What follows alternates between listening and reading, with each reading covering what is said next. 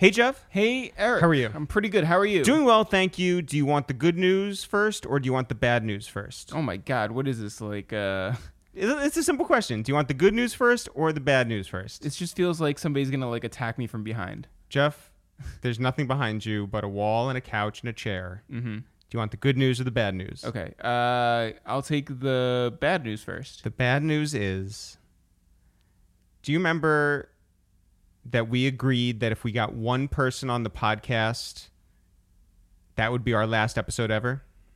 Yes, but I also don't remember who that was. It was AJ Calloway. Oh right. Oh, and the bad no. news yeah, I got some bad news. Yeah, he was he was let go from uh, extra. Extra, the TV show, Yeah, because of um. he put some extra hands on some. listen, there were allegations against him, Mm-hmm. and he is uh, no longer um, an ideal guest for us. No, I don't think that there is. So the bad, so the There, bad there- news there- is the thing is there are a lot of stories that we can talk to him about. The problem is I don't think that those are the kind of stories that I want to talk to him about. the, the, the, bad news is I don't think that um we're gonna be I don't think we're gonna be able to finish this podcast and run anytime soon. uh, you want the good news or do you just want to call it? The the Sure. good news. Oh, the, yeah, yeah. The good news, Jeff, Uh huh. is that we had an exceptional week in terms of last week's guest, Rick Ross. By the way, thank God I asked for the bad news first. Rick Ross is on the podcast, and man, the response across the internet was fantastic. And I just want to shout out everybody who tuned in, everybody who spread the word. And man, there were a lot of you who posted about this on Instagram and on YouTube and on Twitter and, and just everywhere. A lot of people who texted us and called us and let us know that we did an A plus job with an A plus artist, and uh, that made your boys feel real good. Let me tell you that. Yeah, we got some extra credit. We we we we had a great time with Ross. He was up here for an hour and a half. He came basically by himself. He answered all Mm-hmm. Not questions. basically- I mean, you know, his driver was outside and his security guard was outside. but they weren't inside, which is they were not here. he was he was by himself. Yes, he was here by himself. Did not tell us to not ask any questions. He was funny and open and honest. And you know, you speak to people who listen, you know, more closely to our podcast than maybe anybody. Our brother Dan, um, Shinsuke. Shinsuke, uh, my college roommate John. A lot of people were like, I I know you guys promised him to be a certain level of of honest and open, and he exceeded that. And for that, I mean, you can't really ask for anything more. That was really really dope to to experience and to put out there. And so glad that it resonated with all you guys out there. And in case you were wondering what Ross looked like when Jeff and I were telling stories, or whether he found us funny, or whether he was, you know, dead serious when he was saying certain things, or whether he knocked over certain books of ours Yeah. when he was so excited and flailing his arms. you will you will be able to see all of that soon Mm-hmm. because we got it recorded for video, and everybody asking to see the interviews. Well, this is one that we felt was deserving of that, and YouTube.com slash It's the Real is where you will find that very soon. YouTube.com slash It's the Real. Um, it's a momentous episode for sure. But I think that a lot of times people look at like one of those bucket list guests and figure that's the end of the road. And the truth is, it's not. Because AJ Calloway, that is that is really the end of the road. But for us, here we are back again. It's another week. It's another chance to get someone up here to have another great conversation. It's also another week where we're booking and editing and cleaning up the apartment and promoting and doing the rest of the stuff that a regular business does. And I I want to say that there are times when it can be tedious. There are times when it can be like heavy and feel like the weight that is a two man operation. But on the other hand, there's small things, at least, and maybe you can speak to what you get joy out of. But this weekend, I spent some time in Photoshop and created a couple of t shirts. You had already created one, so a total of three t shirts. And doing that brought me so much joy. Uh, again, it, it uses my brain in a different way. I am able to express myself creatively, um, all anew. And we have three brand new t shirts that we are going to be rolling out in the weeks to come. Shout out to our guy Gil, who's helping with the production, and shout out to us for actually doing this. And shout out to everyone out there who let us know their sizes because we have a lot of t-shirts and we want to get them to you. Yeah, now just let us know your credit card information. That's right. And, you Yeah. know, that's uh But but I think the way that we want to sort of roll them out is that the first people able to get these. will be the ones who subscribe to the newsletter. So, you how can people do that? If you go to itsthereal.com,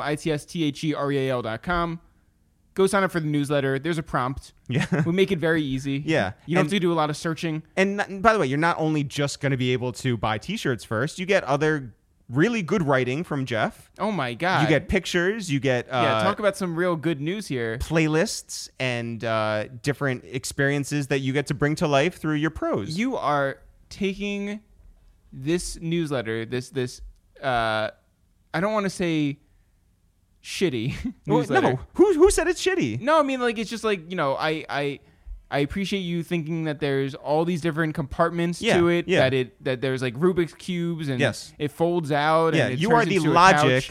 yeah, Of newsletter writers. I'm biracial. Um, and it comes every two weeks, and nobody ever unsubscribes. So I feel like it's it's good enough. Well, good. Do people actually like respond to you? Yeah, people respond to me. Well, that's nice and too. actually, here's the biggest thing.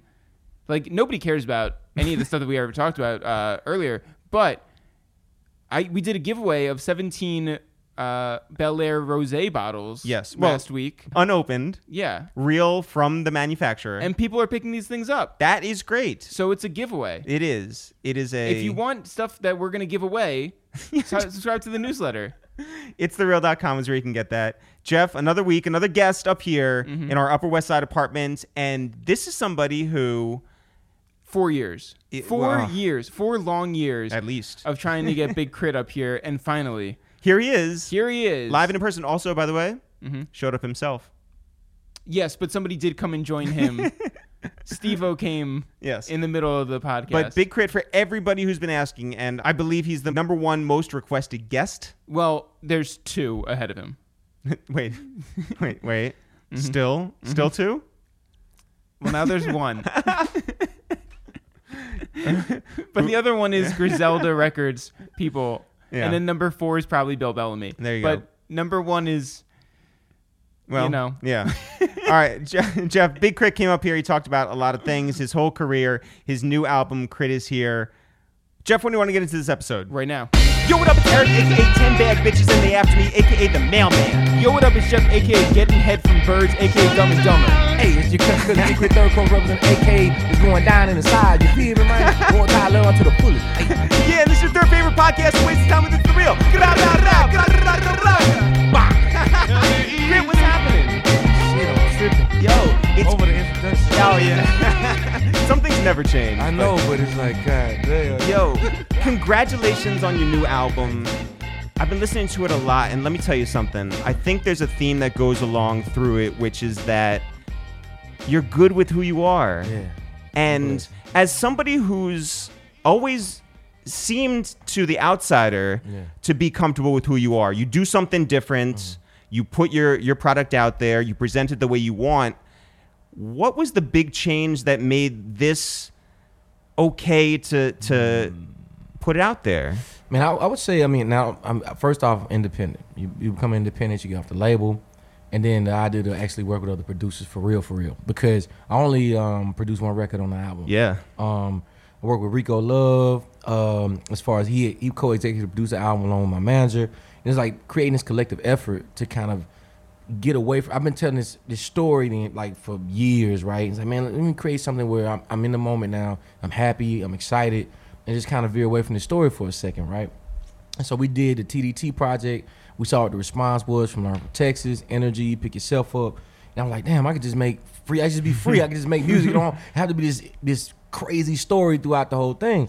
And uh, from that point, it's like, man, I'm just want to work with other producers. And I got never like, man, play me our best beats, and then I'm right there. You know what I'm saying? Like Yeah. I'm writing, and it was exciting, man. But even from the standpoint of like on on Make It Easy. Yes. And you're talking your shit. Oh yeah, yeah, of course, and you believe your shit. of course I do. and but but it's like but it's like you don't have to like necessarily put it out there and go after anybody else you're just like look Here's what I can I do, got facts. and I'm nicer than everybody out there. let's go. Hey, let's go. Let's go. I mean, but it, it, it even going back to like uh, being able to feature a BB King on a record, right? Like there was things that would happen in my career that people might not have been paying attention to. I'm like, man, this is historic for me. Like this is amazing. Um, even being on Def Jam and having a like talking about number one hip hop album at the time, and I'm a country artist, like southern artist, nobody's paying attention, and they like, wow. Um, but it's just always breaking these molds or kind of proving people wrong or doing things that people don't expect me to do. And it's like, oh, you super exceeded our expectations to the maximum. And then to leave off of Def Jam, then drop Forever's a Mighty Long Time and do what we did with that. Then to be in this album, and I'm on Times Square and we independent. Uh, man, come on, man. Yeah. You know what I'm saying? like, But for a long time, you have a chip on your shoulder to you. You do come from you know uh, from the south, but from like a state that's not necessarily like Mhm. known for hip hop. Besides like David Banner and some other people, Yeah. you Sharma, you we throw them out there. yeah Yeah. you you are off a major label, Yep. so it's like another chip to prove. You know, you have like people who may believe what they believe, Mhm. and that's another chip on your shoulder. But you seem so comfortable now Yeah. in your life. We we both watched and loved your video with your father hey, thank like you. Thank you. that you put out on Father's Day, Yep, yep. and it was just you two sitting out in L.A. talking about like real life. Yeah. So where are you at in your life that that you're just like I want to talk my shit, but also live my shit. I, man, But I- also like reveal oh. your shit. Yeah. Oh, that, Yeah. yeah. Yeah, yeah, yeah, That's great. That's great. Yeah. I mean, um, cause you know you get caught up in this like superhero thing that you go through with. I think not only in music but entertainment industry in general. Um, and so for me, it's like I don't mind telling people where I've come from, how I got here. Um, it might be people that got put onto my music based off of 1999 or Subenstein, and I got a long list of projects before that, or they might have heard Addiction and like. So I have to start putting out and documenting what I went through and how it was for me, just so they can learn. Like this wasn't overnight. Like my first beat I ever made was 1999. First project I ever dropped that people started to recognize 2005.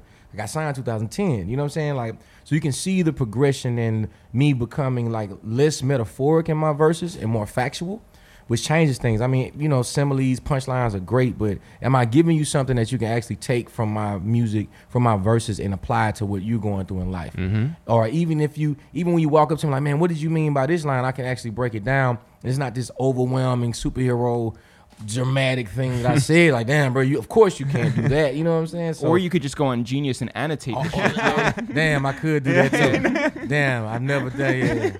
Man, I, you right about shit. But yeah, I could do that. But but for me, it's like verbally being able to sit down and actually talk to people and express how I feel and make it easy is just once again me like being able to factually say like I never had a hit, but I have sell out tours. Like I I sell hard ticket sales. Like Yeah. and most people can't do that. Like Well, do you think you connect with Cole on that level too? Because he's Definitely. somebody who's lived that journey as yeah, well. Yeah, You know. definitely. I am, but the difference between, and I would say, again, it's like being from Mississippi and trying to figure out which way you're gonna go geography wise is a little Mm-hmm. different. Because I gotta go from Mississippi, and I might go to Alabama, and I go to Atlanta, and then I'll make my way to the East Coast, and then I might come to the West Coast, or I go to Texas. You know what I'm saying? And then I make my way to the West Coast, and then end up back on the East Coast. Um, I think Cole was able to just, I'm gonna go to the East Coast. Yep. Yeah. Yeah. You Yeah. You know what I'm saying? Yeah. Well, he went to college up here. Yeah, so like so that yeah. was yeah, yeah. I mean, so for me, it's like, where do I go with this music, and how do I make people understand that where I'm from, there's lyrical ideas, there's a, there's a conceptual thing there. Like, I still, I know that little brother come from, you know, the Carolinas. I know that knife got the beat. Like, I still, I'm aware of that. But when you from where you, you gonna be like David Banner. yeah. And then it's like, Yeah. mm, you know, but now we in blues, we BB King, Muddy Water. Now we talk about a, uh, a kind of music that doesn't really resonate with what I do per se. Yeah. So just trying to bridge that gap and improve myself and kind of make and, and give other artists from Mississippi like the idea, like man, you can make it however you know. You can stay here or you can use social media. You can go East Coast, West Coast. You just gotta believe in your sound. Who And I- was the first person that you did see like come out of your town? It, I mean, it's gonna be David Banner though. But he, he was from Jackson, but he would he would literally travel up and down Mississippi, red van. He's making the beats in his van and he's rapping off his records too. Um, Was he the then- first person? I mean, like even outside of hip hop. Uh, I would say, I mean, I mean, I knew uh, David Ruffin, yeah, but Mm. not really. You know what I'm saying? Because that was before my time. Yeah. So like, you learn the history of it. Yeah, you're not Um, 50 sometimes. Nah, you know what I'm saying? Like, you learn the history. Like, damn, David Banner was from Meridian. Um, and then BB King was like, my grandmother put me on the BB King. So mm-hmm. that was one person from Mississippi that you could be like, Yeah, but I mean, you, I'm growing up in Bone Thugs and Harmony is playing and Biggie, so hip hop is like for me like that's what I'm going. through. Yeah, it's in the water. Yeah. Yeah, so I'm only paying attention to people that can make it in that genre. So mm-hmm. Meridian, Mississippi is it seems like a very company town. Like there's Definitely. there's two army bases down there, right? Man, we we a city. It's Yeah. not, it was, like a company. Well, no, no, no, no. But but like but it seems like that's the biggest business there. It's a college, like Meridian Community College, called Harvard on the Hill. Okay, all right, Look, right man, on. look, don't make me start. No, no, hold on. don't get me started. You know what I'm saying? Like we, we a city. Yeah, but Okay. but, but okay. So you got you got you got the army, you have the education, Okay, okay. but you also have you also Sorry, we didn't realize there's titans of industry. Yeah, yeah, yeah. no, th- th- see, we got Lockheed. Yep. We got Peavey speakers. Okay. Chill. Yeah, yeah, yeah. okay. I'm gonna put y'all on some game, man. But you you got arts down there too, and recreation, and it's a real place to Oh, live. yes, we Yeah. do. But it's different living down there. so so what is growing up in Meridian like for you? Ah, I mean, it, it helps you appreciate your day. I mean, because I don't spend two hours in traffic in Meridian, Mississippi. Like I spend like 15 minutes roughly. um, don't, don't don't say it like 15 minutes roughly getting from point A to point B. My family is there, um, and people don't mind sharing their experiences to keep you from like whether positive or negative to keep you from getting in trouble. You know what I'm saying? Um, between the family barbecues and interactions, it's a humbling thing. Like it makes you appreciate the very small, bare minimum stuff that you had in the beginning. And if you gain anything more than that, you want to share with everyone. So what'd your folks do for a living? Well, my dad worked at a grocery store for years, uh, Food Max. Mhm. Before it was Food Max, I think it was it couldn't have been Piggly Wiggly, but it was Food Mm. Max. My mom uh, worked in retail as far as clothes and stuff. She's a she's a school teacher now. Mhm. She teaches third grade kids. Uh, my dad works on the railroad now, so he you know he conducts trains. Right on. Um, and so yeah, it, it, that even is an elevation from what they were doing back when I was growing up. For you creatively as a kid, Yeah. where was your mind at? What how were you expressing yourself? Baseball. Yeah? Yeah, I was a, I was an athlete. Like I played baseball when I was in band too. I played the cello from fifth to seventh grade, and I played uh, the tuba from seventh till I graduated from high So school. So only heavy instruments. Yeah. yeah, Yeah. Like bigger than you. So Yeah. let me tell you something about that. So if you get a cello, the school gives you the cello because it's only so many celloists you can have. It's obviously a super expensive instrument. Yeah, yeah. So boom. If you play the tuba, you don't have to buy the mouthpiece, seventy five dollars. They give you the tuba. They give you the sousaphone. I couldn't afford a, vi- a viola, a violin. I damn sure couldn't afford a trumpet, trombone. So I took the instruments that the school would give me. Did you bring it home? Definitely, I will walk. now I sound like my grandparents. Yeah. I know, yeah. I will walk Uphill a mile and a half. Yeah. But if I showed I walk a mile and a half with a cello on my back. Um, by Or the a time I- on your No, no, no, no, oh, no, no, okay. no, no. So by the time I got to high school, then I'm taking the bus to the crib. Yeah. And like the, the crib wasn't as far as you would think, so I would have this cello strap, and I walk uphill all the way to my grandmother's house Wow. with a cello on my back, and then Wow. I would With, like- annoy her Yeah. trying to play these low bass lines with a cello in the house. Yo, Fucking Hey. yeah. yeah, yeah, yeah. It's real. It's real. Fucking like 90 degrees down in Mississippi. Was it 90 degrees? Yeah, shit, assume it too. I mean, but you know, global warming didn't exist back then. So shit, it was natural, it was regular. Yeah. Shit's a little weird now. Yeah. Yeah. So you're in band, but you also Yeah. got a baseball career. Yeah. Thank And- you for saying And career. and you were pretty nice. I was definitely nice. You Fuck know, that. threw a no hitter. Yeah. Uh, oh, how you? Oh, Yeah. yeah, yeah, definitely. But it was Something a, light. Yeah, it Yeah, was, you it was, know. uh, I threw a no hitter in the All Star. I hit the home, uh, the the, the game winning home run. All Star. We won state. Oh, two-way player. Yeah. Yeah. On. Well, I was, the- I was 145 pounds, uh, power hitter though. It's Well, in, in, in high school, the best player, you know, offensively is also, you know, the best pitcher. Yeah, um, obviously I, I was able to outdo my brother and go varsity, my oldest brother. So he got cut, I went varsity, and I was like probably 13 or 14 or some shit like that. Wow. Yeah, so life is like, yeah, I was on the, I was on the field. Were you just a power pitcher, or did you have some movement on your? No, no, I threw uh, three quarters, so I could never throw overhand. I still can't throw overhand now. Really? Yeah, I just, I don't know what it is. I broke my collarbone when I was like 10. Oh, maybe, so maybe that's it. weird, Yeah. You know what I'm saying? But three quarters is what I did. I pitched. I played shortstop. Played left field. I was a catcher for pre- predominantly of most of my uh, baseball career. My knees are still bad now. Is that right? Knee savers came in when I was in tenth grade. Yeah, and so I needed those way back when. Damn. Yeah, and they put me on first base. My eyes got bad, and then Steve O's here. Yeah. Shout out to Steve. Shout out to Steve. yeah. Wait, couldn't it be that your knees are bad because you were carrying a, A 80 cello? pound cello on Yeah, your yeah. Never thought of it like that. And I was still playing baseball back then. Yeah. What up? How are you? What's going on? What's happening? How are you? So you're killing it Yes. on the baseball diamond. Yes. did you think that that was going to continue into further education and maybe into a professional career? Man, my cousin was way colder than me. He was older than me. He played at actually at MCC, and once I saw what happened with him, and he was definitely supposed to go pro. Like shit, I ain't gonna make it. Well, And I started like, yeah. What happened with him? I mean, nah, it's just the politics of like you, minor league is rough, man. It's Yeah. like, it ain't like oh you gonna you playing basketball, you do one year in college and boom, you might get the chance to go straight to the pro. Even G League is better, but the minors is like you talking about double A, triple A. It take years to get to that. You on Nothing's bus, assured, The money yeah. is like Yeah. different. Like Yeah. and so that's three tiers before you get to go to the pros. So yeah, but um for me it's like I, I remember going to Atlanta, and uh, when I was like 15, 16, I was still in high school, still playing ball, and I made six hundred dollars off ten beats, and I was like, yeah, I'm making music. How'd you make those beats? I made uh I made those beats off of uh Reason. I had Reason at the time. Wow. So the dude paid. He obviously was going to the strip club a lot because he paid me. It was like this big ass like container that you would normally have like uh, snacks in or some shit. Yeah. Mhm. It was like mad ones and shit. So I cashed them. I was like, oh, this six hundred dollars. I went back to the crib. I bought three khaki uh, with Dickie outfits. Yeah. I got them airbrush and I bought like the new Paul Pierces and some Umbro shoes and shit and like fitted caps that said crit. Yeah, and I was shining. and, yeah, and that cash was all gone. That was oh yeah, it was Yeah, all gone, but yeah. that was that was but the you still had the beginning. container. That Yeah, was the beginning, yeah. like shit. I still had the container too. Yeah. So you were like, this is the way to go. this is where I'm going. Did you know anybody who was rapping like full time back home? Yeah, I was producing for most of the acts that was at the crib. I actually like produced uh, two or three projects when I was at home. I produced my own.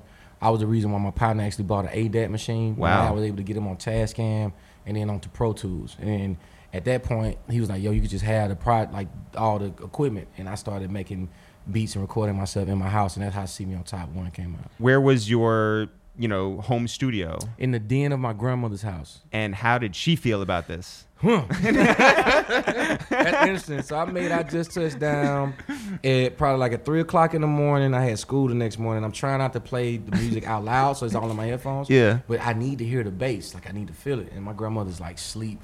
And I like I know I'm gonna wake her up, but it's like fuck it, I gotta hear this. And I just touched down was like one of the first records that really popped off for me. The next day over, I played it for um, minus the lyrics because I was cussing a lot. She started uh, jitterbugging, which is this dance they used to do back when she grew up. And I was like, this is this is it, this is a hit. Wow. And that was one of the first records that I was performing that really took off for me. That made on mixtapes and shit. Where was the first place you performed? Shit. Oh man, uh, Pool Palace at Atlanta. No, that's a lie. Okay, Westler Community uh, Center, which is literally I can I can walk to it across the street from my house. Um, Uphill? No, Man. straight, straight, on, straight across on 30th Avenue. I walk across the street, and that was the first place I, I performed. That that was it was a real performance. Other than that, I was in bars and shit. I was like 14. I had no business. Yeah. Yeah. Yeah, but we was freestyling all the performances. How big was the first like actual performance for you? It was crazy because they thought I was from Atlanta. Because it was an artist from Atlanta that was performing there. I went to the store. I had this full blown LRG outfit on. Everybody was wearing two X's, three X's. Mm-hmm. so they like they they like they grabbing on me. They grabbing on my pants. So this is fucking crazy. And I had this song called Adidas Ones in the club that was circulating in my city. I think they thought I was from Atlanta. So people taking off their Adidas and they then they actual Nike ones and like showing them when the song came out. Shit was crazy. Whoa. That's crazy. Yeah. And you lived across the street. I lived across the street. Like I walked home after that. People thought you lived in Atlanta. Definitely. I think so. I think so. Because I mean, it's just the allure of it. Like, oh shit, yeah. yeah. Yeah, you By the way, from here. Yeah. Just Yeah. just for the record, you're wearing a Deion Sanders jersey and a Falcons hat right now. That's no look. yeah. that, first off, this is Michigan. Yo, this you've is Venice. changed. You've changed First so off, much. This is Venice, Mississippi does not have a professional team. Yeah. I'm probably, I'm definitely trying to be the first person to do that. Yeah. Mhm. Um, but yeah, either you get to choose between the Saints or the Falcons. Mm-hmm. I personally like Deion Sanders as person, prime time, and I have his jersey. Did So you did you follow him to the 49ers and to the Cowboys? Definitely. And to the Redskins? Yeah. Yeah. No, you- not to the Redskins. Okay, yeah. Stopped at the Cowboys. Yeah, sorry, the Then call- Washington I'm sorry, team. then I- Yeah, yeah, yeah. yeah, yeah, I'm sorry. yeah, yeah. Did you follow him to his MTV hit? I remember he was rapping though. Yeah. yeah. But uh, yeah, I don't remember Prime the song. time. Yeah, prime Yeah. time. It was So- probably jamming though. Oh, I'm I hope it sure. was jamming. Shout out to the homie. Yo, by the way, uh, Killer Mike told us that Deion Sanders, like by himself, changed nightlife in Atlanta. Seriously, Yeah. Oh yeah. I can see that. Yeah. He was everything when he back was then. wildin'. Yeah. Yeah. Exactly. Okay, yeah, don't get too descriptive. So- okay. So when you are looking for colleges, where were you like considering? I went to Meridian Community College for two years. I Yeah. dropped out three three months before I could get my uh, my associate degree in uh, architecture. Right. Well, yeah. And, So- uh, when drafting. you seem like a very left brain kind of guy, right? You're creative, Yeah. right? But also you have this, I guess, for architecture, you got to be good with the right side of your brain as well. because it's math. Yeah. Yeah. Well, Uh, no. uh, drafting is. I think architecture is like the the dream of building a building. I Mm. think the drafter comes in and be like, man, that shit ain't possible. And it's like it's like breaking it down. Like, man, I really want to build this on top of a triangle. Like, nah, bro. let's get these, let's get physics together. right. Um, and so I'm in class, and they, they I remember being in physics, and the, and the teacher was like, "Yeah, so we're gonna do this. A train leaves from New York at this time, and one leaves in from Los Angeles at this time. At what point will they meet?" And then I was like, "Yeah, I'm out. like, ah, I'm not gonna take this class." And so that was the beginning of me like, you know what? This not this might not work for me. And then I had like architects come through, and they had it. They had like um, literally worked for people for so long. Um, and it's like, man, yeah, I'm 35 now. I'm finally starting to see what I'm like. I'm like, man, that's not gonna work for me either. I need to get this shit now. Yeah. Well, it's funny, you know, when you look at the baseball career, Yeah. you're like, oh, nothing's assured, you know? Mhm. Like you saw what your cousin was doing and you're just like, nothing's guaranteed Yeah. there. Architecture could have been that guarantee. And then you're like, Intern for 15 years. Oh, shit. yeah, and and you're like. I'm gonna, I'm gonna, I just made six hundred dollars. Yeah. Yeah, 15. but nothing's assured there. You know, Yeah. certainly a kid from Mississippi, and then you went to Atlanta though. Okay, listen to what you just said. Yeah, A kid from Mississippi. I went to Atlanta and I sold beats, yeah, and I came back with money. Off the rip, that seemed damn near impossible. Right. Because I'm watching 106 and Park, BT, the basement, even going anywhere near that. I'm like, oh, that's not possible. I literally just traveled, never been this place before, and I made money off of my ideas creatively that I was in my grandmother's house with. Yeah. So you couldn't tell me this wasn't possible everywhere else. And I knew that I wasn't as skilled as I needed to be. I was definitely a student of hip hop, so I know, yeah, my kick drums aren't loud enough. This isn't the cracking the snare. The sample isn't chopped and it's not delaying perfectly. So, nah, I'm gonna get better. And then so it was at, at that point I was like, damn, they buying this, I can't wait till next year when I really master this shit. What was your mastering process like? Were you just like hold off in, in that den and just like working? It was just me realizing that if I tried to sign a publishing deal then, or if I tried to be up under somebody, that I wasn't going to be confident enough. I had the opportunity to sign back in 2005, and I turned it down because I didn't know why I was making what I was making. I just knew how to do it in the moment. How did So that you- deal come to you? Uh, cause you get on a mixtape. You know what I'm saying? And back then, mixtapes was like the primary way to actually find an artist. It wasn't, you know, a lot of social networking platforms didn't exist. Blogging really didn't even exist. Like, Yeah. The DJ dropping the mixtape was like, oh shit, who made that beat? So you get in a room with people and they expect you to create that again. It's like, man, I don't know how I just did that shit because at my grandmama's house it was quiet, and I was like, I know I love this sample. So at that point, like my confidence isn't high enough for me to, to keep doing this, and so I turned the deal down. I struggled for another five to six years, and then K.R.I.T. was it came out. So in those five to six years, I just that was, that was a complete breakdown. yeah, Yeah, yeah, yeah. yeah, yeah. But in those five to six, you know, years, and you're and you're working on your craft. Yeah. What was your day job? I mean, I worked at Blockbuster up until 2004, and I quit. So my day job was mix engineering, uh, producing entire mixtapes, and uh, yeah, like beats. So- I, I literally sold beats and mix engineered and like produced whole mixtapes with people up until K.R.I.T. was here. Did you sell any beats to anybody who was coming into Blockbuster? Yes, actually, I did. Yeah, I because I was actually. I mean, I I stopped working at Blockbuster 2004. I was producing for a lot of people in my city from 2001 to 2004. I, we had a screwed up click. Shout out to Screw um and uh, SUC. It was Mhm. called M- MTSDC, M Town Slow Down Click. So I produced most of that. Uh, yeah, it was a lot of artists I was making beats for. So a lot of CDs that you're burning. Yes. Yeah. Oh man, uh, man, Office like Office Depot changed everything. Yeah, yeah, yeah. Yeah, cause I go The in there. spindle and Oh my god! Like I have a I have a CD. I burn everything in my crib. I, I had it was green covers. My first project was coming uh coming out hard, and coming down, and then literally. Uh, everything was mixed by me, produced by me. I'm freestyled. I'm screwed up. I'm selling it at my at my school. Critical Productions. Critical Productions. Yeah. So Yes, they, yeah. Well, did you work at at Blockbuster because it was just a job, or were you like really into movies? that was my first job. But before I uh, definitely was in the movies. But the side of town I was playing baseball on, after I have a really great game, my dad would take me to Blockbuster, and then we rent whatever video game I wanted. Right on. So what kind of movies were you into? Man, when I got to Blockbuster, I watched over 250 of them. Really? I started at A and just started just going through. So Damn. I'm a movie buff. I That's watch- awesome. Still to this movies. day. Yes, I A watched a lot of shitty several movies. yes, but I mean, you get concepts, ideas. Yeah, it changes the narrative of film. I Yeah. think I think I think people that make movies now drop movies like mixtapes off to rappers. Like I've seen Bruce Willis and drop like seven movies, and then he'll come out with a main one. Yeah. Like this is the album, and then the other ones like mixtapes and shit. Well, when we, when we had Green Lantern, like when we had DJ Green Lantern up here, we were like, like it's weird to think, but the way that he would compose different like beats and the way he Yeah. would switch and like get creative was a humongous influence on our whole career. word. Yeah. Okay. Like and you know, you look at someone like that or you or you just say that out loud and people are just like that's weird, but it's it's 100% true. Like his creativity, the way Well, that he worked. the way that he would like take snippets of different songs and put them together, it was just like, mm. oh, like this is that's my that's my. that's how you can like That's so change your thinking. Wow. So Yeah. for you, for Yeah. you to take like you know, oh maybe that's how a story is told in terms of like that movie, Yeah. or like that's how I can swing this this way, as has to be just like amazing. Yeah, I mean, I mean, if you look at uh, the Boobie Miles story, like Friday Night Lights, that, that was, I was obviously uh, definitely watching movies then, but on top of that, I'm watching uh, There Will Be Blood. Yeah. You know what I'm saying, Yeah. Like, No Country for Old Men. Oh, Like, that- that was a- an amazing like year, that. by the way. Yeah, Yeah. it Yeah. was. it Yeah. was, Which is your favorite of those two? No Country for Old Men. Yeah, it's, it's a No, no, great no, way- no, no, Oh. no, no, no, no. I was about to say there's Nah, I no wrong answer. that. Yeah, there's no wrong answer. I would say There Will Be Blood though, because it's the, the it's just the idea of greed and what it'll make you do. Mhm. And then once you get everything you want, it's like, damn, you didn't get anything at all. Right. Yeah. Right. Yeah. So yeah. So when you finally, in your mind, Mm-hmm. break through, Okay. where are we at on the timeline? I mean, I don't know, bro. I, I it's a whole new resurgence based off this album. No, no, no, totally. But no, no. But I'm saying like in, in this, in like in general. I'm what- saying like the 2000 like five, six, seven area. Where are you at? And when do you feel like even the smallest thing is going your way, and you're just like, ooh, I see, I see daylight. I went to um, I had a show in uh, Atlanta. Um, it was at this small club. I'm performing "Children of the World." They know every word, and it's like I think one of my first sold out shows. Because they know you're from Atlanta. So No, I- oh my God, no! I have the jersey on.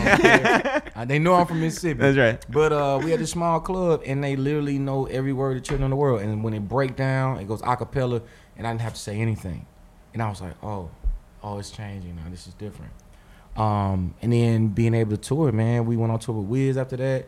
Then I did Return of Forever tour. It was me, Jackie Chan, Freddie Gibbs. Oh man. Smoke DZA was out there. You know what I'm saying? Mookie Jones, Big Son. You know what I'm saying? Uh, Steve-O, Wally Sparks. Yeah, yeah. Uh, Dutch. And just, we we selling our venues sometime. Then we in Ithaca, New York, and it's 32 people in the bowling alley. Yeah, yeah, yeah. But it's like, it's just being in like, damn, man, we way up here. And people know the music. And so, yeah, that was the, that was like the beginning. Like, damn, this is crazy.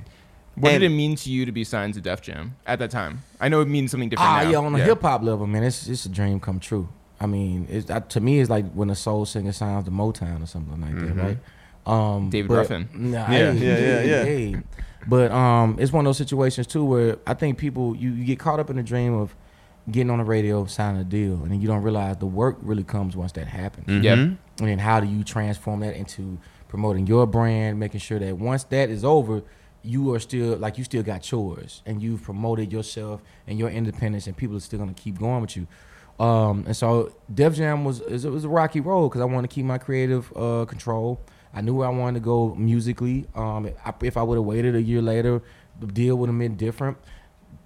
Uh, L.A. Reid signed me. Mhm. But two weeks after he signed me, he was no longer there. Yeah. Yeah. So it was a different. It was a transition. But the upside is I learned how to really maneuver through when some things don't go the way you want to, like or the budget isn't there. Or how do we keep promoting? Or if this the, if this what you believe in, go for it. And then you deal with the this the risk and reward later.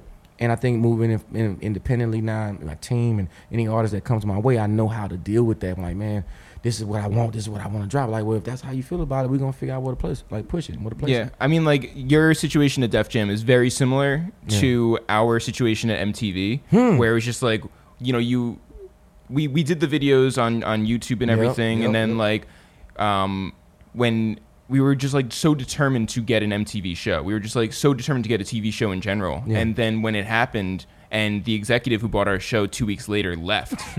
it was like you never think it's gonna happen to you, Yeah. but it ends up in that situation, and then people come in who are just like, you know, They don't th- even know. They're No. reading the script. This 100% true. They read the script and they're just like, "What's this Jewish word on like page like 20?" And we're looking down. We're like, "There's no Jewish word on page 20." They're like, "No, no, the one that starts with an N at the top." We're like, "Nardwuar?"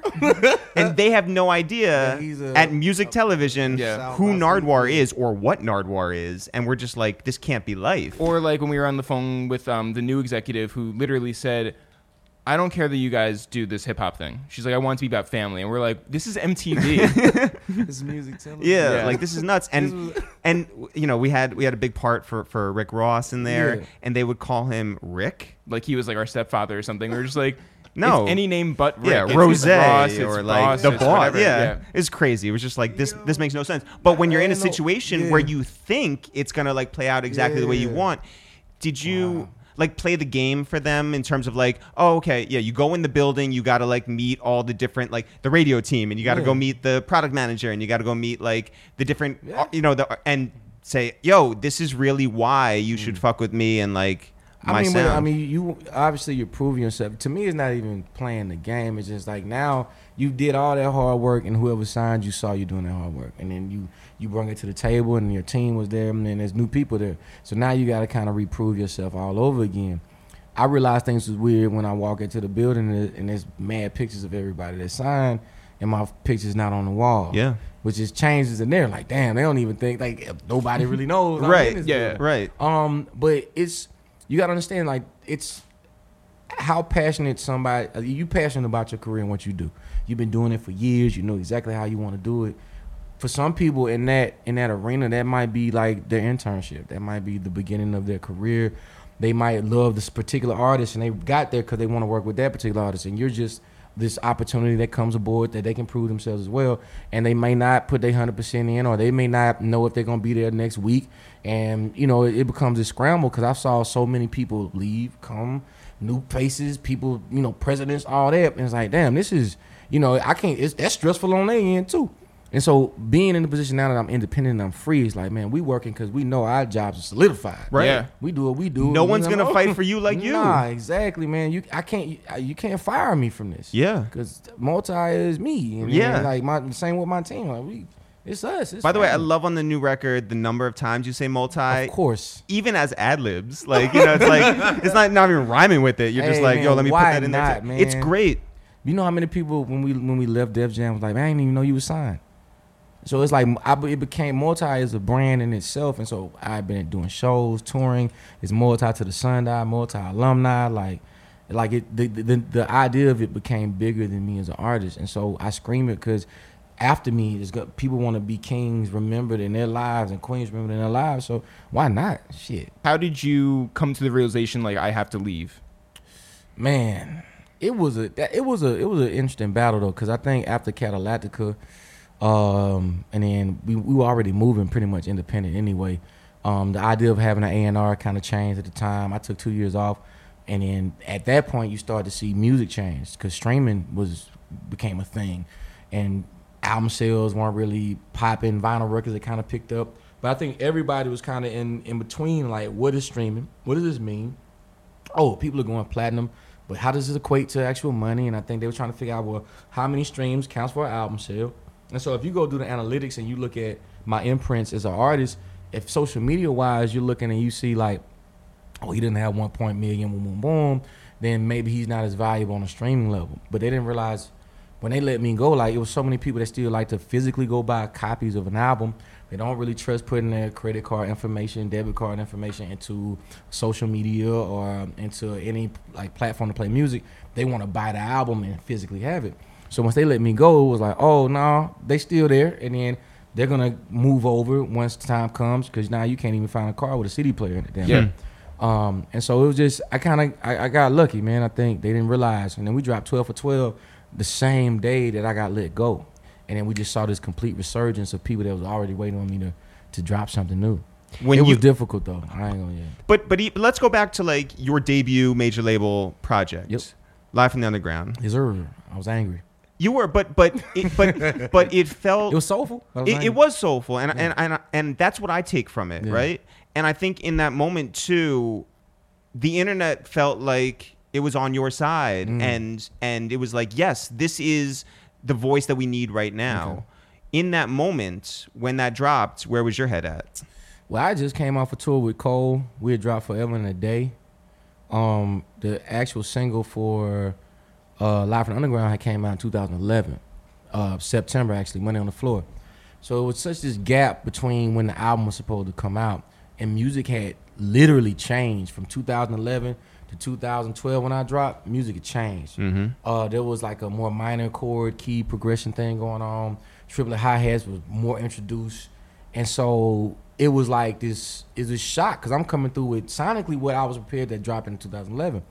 Um, and so it was it was this battle, meaning I knew what I went through with sample clearancing. Well, um, we're trying to get I got uh, I got this here promoted in the way it needed to be.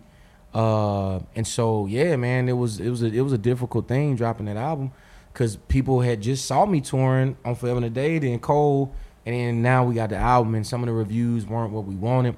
It put me in this space um, as far as like creatively, where I was like, man, how do I bring people to Mississippi without being so aggressive or angry?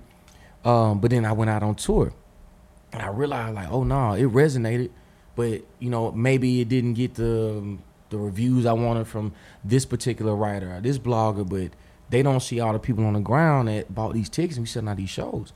And I realized, no, no, they still there with me. And then when we got to working on Galactic, I was like, man, I'm free. Like regardless of what the accolades and all my peers may get, like I have a foundation. So that's so when I say the J. Cole thing in the beginning, Yeah.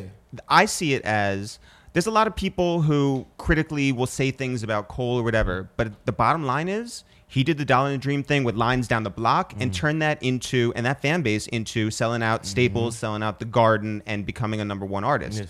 And so, and where I think we relate to your story as well, and I, I hope you can talk about this, is how tough it is being the first person through the door rather than like the third person through the door. Mm. Yeah, I had a whole conversation with my homies about that. Sometimes being first isn't the isn't gonna pay off like you think. You know, because the idea is, is very raw. It's um, you're gonna you outwardly going for it, but if you don't have the resources to take it to where it needs to be, then somebody may be inspired by it, which that's what life is, and it's flattering. And they might be able to take it there, and, and people finally f- figure it out or see it on a more a larger platform, and they like, oh, you're the first person to do it. Um, and that and, and that came with a lot of growth as well, like being okay with that, like being an innovator, man. Like you know, you've seen the movie Founders, like you know what I'm saying? Yeah, Like, yeah. it just be like that sometimes. But if you're creative and you're always on the very first idea, or you're able to create in a way where it's like, damn man, I never would have thought about that. You're gonna be able to get what you deserve over time. Like you're gonna, cause people are gonna. Like, how would I learn is like the way my music is now in structure. I'm writing based off of my life. I'm never gonna run out of things to talk about because this is who I am. These are the conversations I'm having with people. If you're constantly taking from others, at some point you're gonna run out of substance. Mm. And then once you're in the in the front and people are expecting you to be like the first person to do something, then you that's all based off of how you actually were whether you were the person created in the first place or not, or were you just waiting in the whim like, oh let's do that, let's do that. You know what I'm saying? For me it's like, no, I got I, I got ideas. And I like I got music that hasn't came out yet that I was like maybe it's not time for that yet. So know? when you when you think back to your time at Def Jam, did you feel like there were people trying to move you in different directions than you wanted to go? I mean, that's that's just okay. I mean, you. I think you deal with that anytime anybody invests in you. Um, any job. I mean, obviously music because radio is a totally different monster. Mm-hmm. Um, and people, you know, like sonically, this is the frequency. This is what was working. You know what I'm saying? Like boom, boom, boom. Maybe you should try to go this direction. I was determined to keep my creative control. A lot of people you see around me now. Um, obviously, my manager Dutch, uh, my Yep. marketing manager Steve O, Yep. even running into Shop Money, um, is like rec- recognizing that they were willing to just really be like, all right, bro, you want to produce this whole record? Fuck it. like, all right, we go, let's do it. You know what I'm saying? And then you you you, you start to see like, all right, I'm I did it, but then I started to see what the risk and reward was. Right? It's like, oh, okay, I was able to do that. Then I'm I'm talking with Cole 2012, and I'm playing the album for him, and he, even he's like, hey, bro, you might want to get in with other producers because they're gonna help you grow as a producer Mm. it's jamming, but it's different levels of you production. Like the, you, you might challenge yourself a little bit different. Took him a while, 2012. too, to- to I'm accept his own advice. Like man, yeah, but that's 2012, and then you go through those bumps in the road, and you, uh, I'm able to say my first album I produced, but then you start to be like, man, I don't, I understand the fatigue in producing now. When I make the beat, I write the hook. Then I'm like trying to write the words, and I'm like, man, I'm tired. Like I need to take a like take a break, and it takes longer for me to create the album. Right? It takes two years. Sonically, it's not as big as it might need to be, or maybe my verse is like oh, I could have went harder there, but I was just kind of exhausted. Mm. Now, now it's like nah, man, it's collective effort. It's working with people, and the like literally the producers that I'm around, like I'm looking at them like, damn, bro, you know I could have that snare do that, Mm. and I'm applying that to my production now.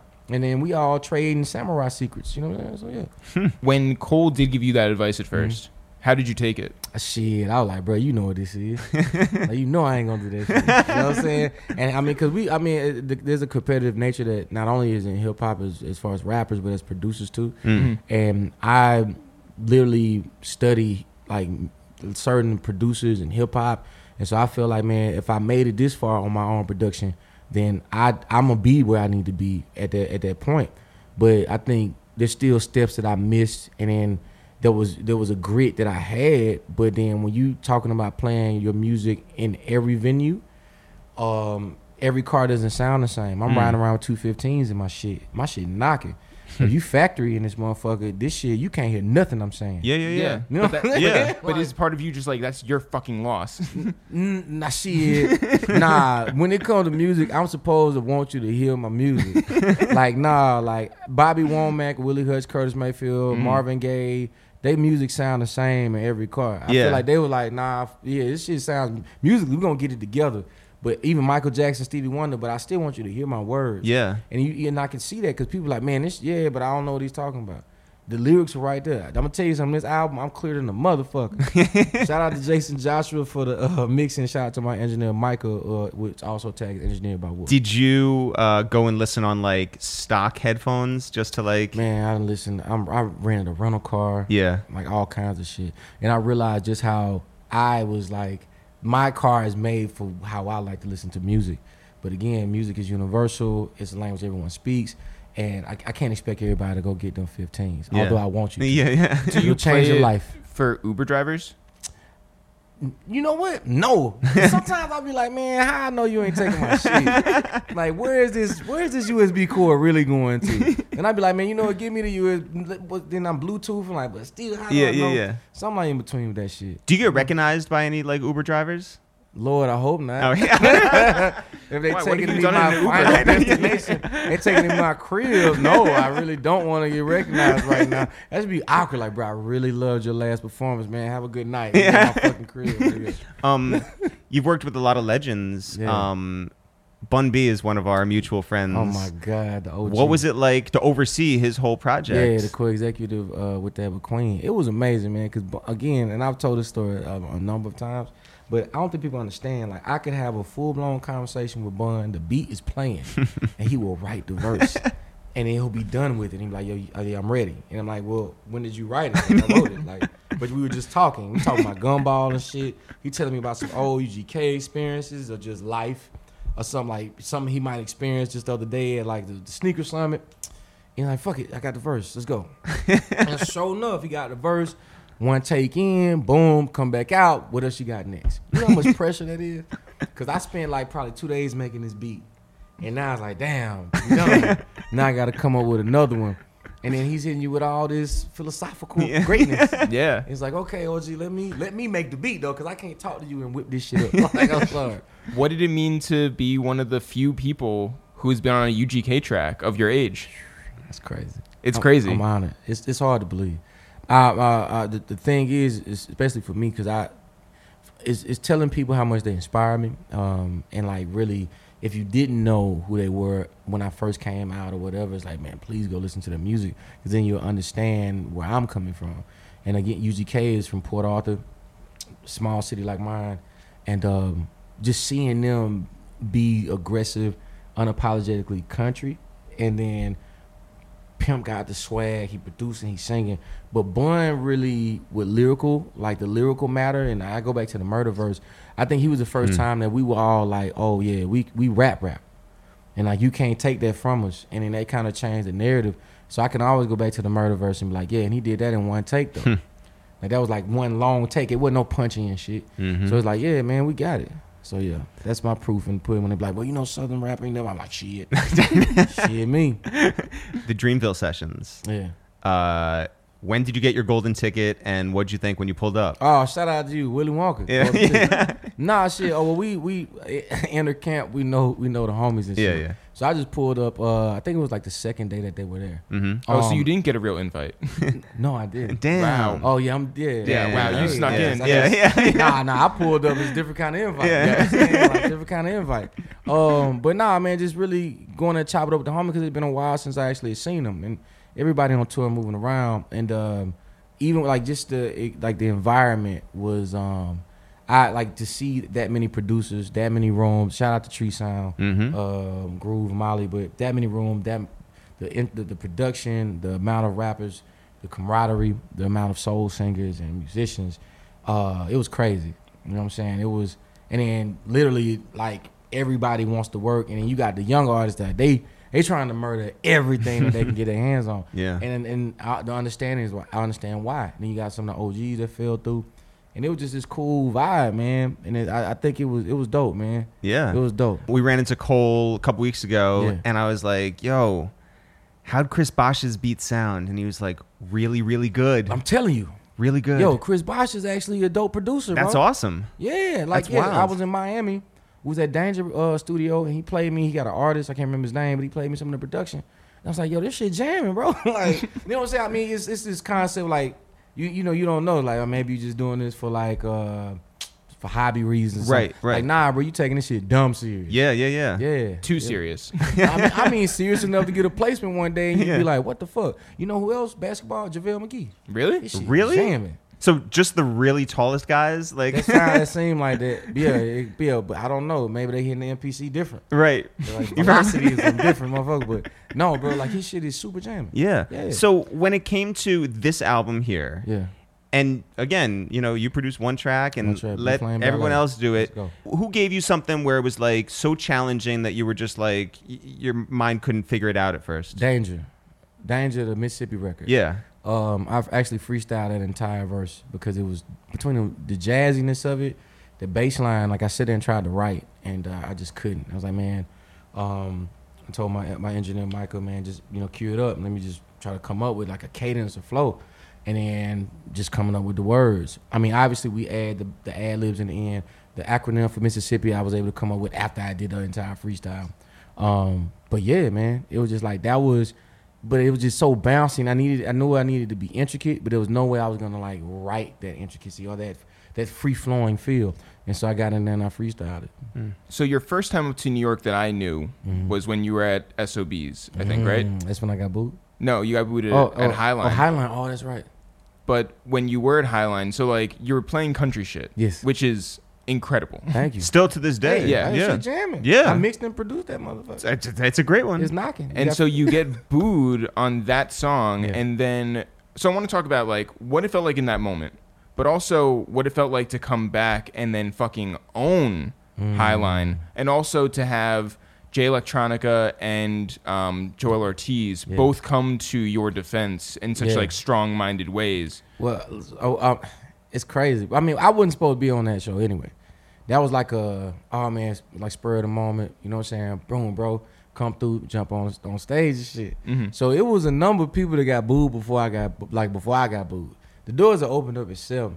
I got on stage at like ten thirty, talking my country shit. You know what I'm saying? Yeah. Like, people definitely came there for Jay Electronica and Joel Ortiz. but by the way, again, first person through the door. Like now, now you do that. Yeah, I mean, yeah, so what different happened? story. I mean, I had two songs. The footage you see me do country shit get booed.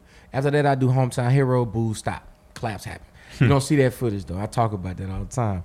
Um, but it, for me, it was like I'm still representing. You know, as a as a as a performer, it's like I don't care. Like I'm, I'm like, you got to hear the rest of the song. Yeah. And then there's there's options where you can be get become real frustrated, walk off. Like nah, that wasn't my narrative. Like man, I'm in New York and I'm performing country shit. Fuck, this is like, you know what I'm saying? I, I honestly I loved your energy up there. You were I'm just turning- like I'm- yeah. yeah, yeah. I don't. You were like you can boo me all you want. I'm jumping. Yeah. Hard. Like you gonna Yeah. hear this song. Yeah. straight up, straight up. That's crazy. Yeah, that was an interesting night. And then when you came back, what did that feel like? Ah man, it's love. Or did, was it just regular? No, no, no, no. It was different. It was Yeah. love. I mean, because I mean, you, you one you realized the booze weren't because you were saying what you were saying, because people were ready to see what they wanted to see. Mm. Yeah. Secondly, it was like that by that time they had they had time to digest the music, understand my conceptually where I was coming from and understand that this wasn't just one part. Like I had multiple songs that they were gonna be into, and then now we live. Like now we going up, and I had that same energy. We jumping around. We and then yeah, it's love.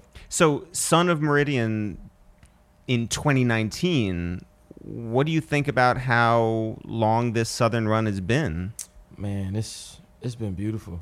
It's been beautiful, man. I I mean, literally, cause I man, I'm I'm where I'm at now. I there's so many times where I could have stopped. This shit might not have worked out. I would have been at home.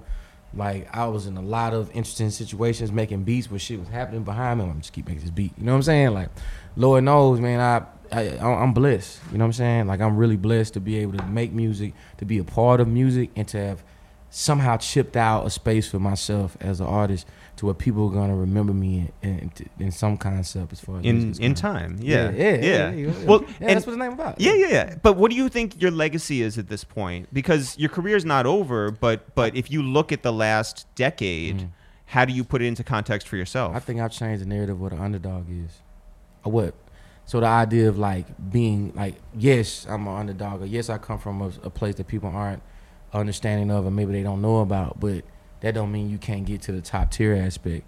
And then when you come from places where you might not have all the resources, you might not have all the opportunities, that makes you more of a hybrid.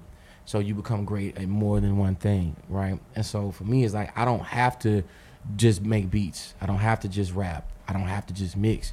I could play all these positions. I could choose one different times. I can stand. I can stand aside, let another artist rap, and I make the beat. So vice versa, or I can just learn something else in the music industry because I know how to sit back and study. Mm.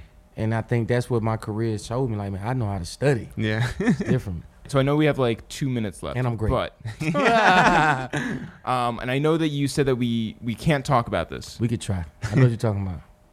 Your YouTube habits are amazing. Thank you. Yeah. Yeah. what are you currently watching on YouTube? Well, yeah, I, I just recently, well, it's probably like two, three months ago. I was watching how like to make samurai swords and the whole like the um the like the the work ethic and the whole not even the strategy, but the history of it and like I don't know. It's like this thing where I was like I was so at peace watching them like take years to like learn.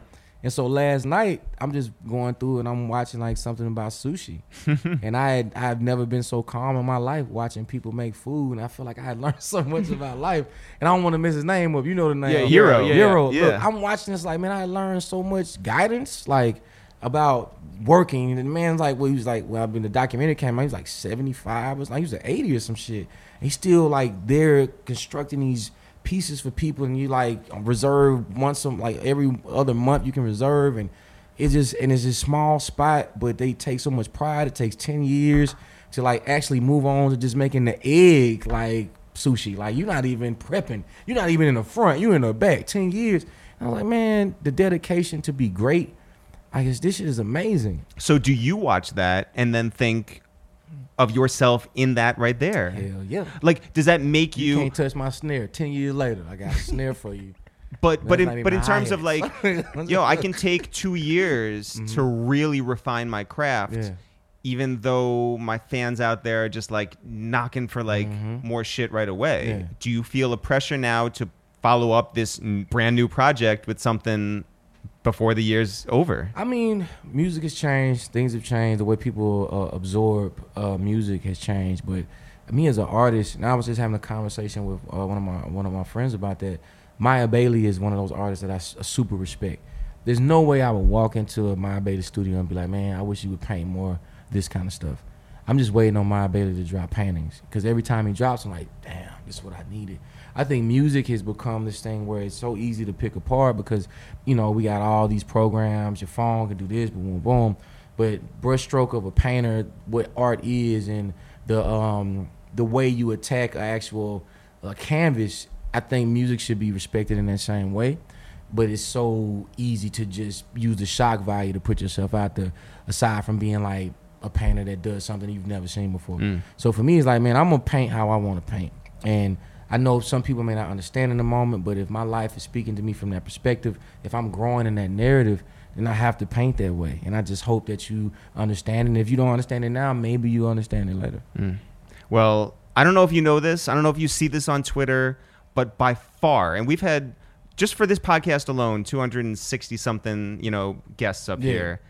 You are by far the most requested ah! guest that we have ever been asked to have up here. Yeah. So congratulations on the new project. you, bro. Congratulations on your whole career. Appreciate it. And we appreciate you coming up here because K.R.I.T is here. Y'all the homies. You know? Yeah, no, most Shout out to definitely. Like aging in reverse. Yeah, yeah. Everybody has their hairline. We kill it. I see Thanks so much, K.R.I.T. Yeah, yeah. we appreciate you. Thanks everyone for listening to this new episode of A Waste Time with ItsTheReal. If people want to find out more about us, I'm Eric with the curly hair, you're Jeff with the glasses. Together, we are ItsTheReal. No apostrophe, no spaces. If people want to find out more about this podcast, it's called The Waste of Time with ItsTheReal. If people want to find out more about what's going on with us, our t-shirts, our newsletter, our everything, Jeff, where can they go, go, go, go, go, go, go, go, go? You can always go to itsthereal.com, I-T-S-T-H-E-R-E-A-L.com. All of our old episodes and all of our new ones are available on all streaming platforms, including, but not limited to, Spotify, Castbox, Apple, Spotify? Spot- SoundCloud? What did I miss? I don't know. A bunch of them. We're Wherever- everywhere. Wherever you're YouTube. listening to this, it's there. Go listen to our podcast there, here, wherever you are. Now. Also, we are on all social media, including Twitter at It's The Real, Instagram at It's The Real, Facebook at It's The Real. Jeff, now is the time of the podcast where we love to shout out those people who are so good to us in spreading the word. Anybody who is on Team It's the Real. Jeff, who do you want to shout? I want to shout out to people who've been instrumental in asking for this to happen. That is, they they are the battery in this machine. Yes, they are the ones who keep this thing going.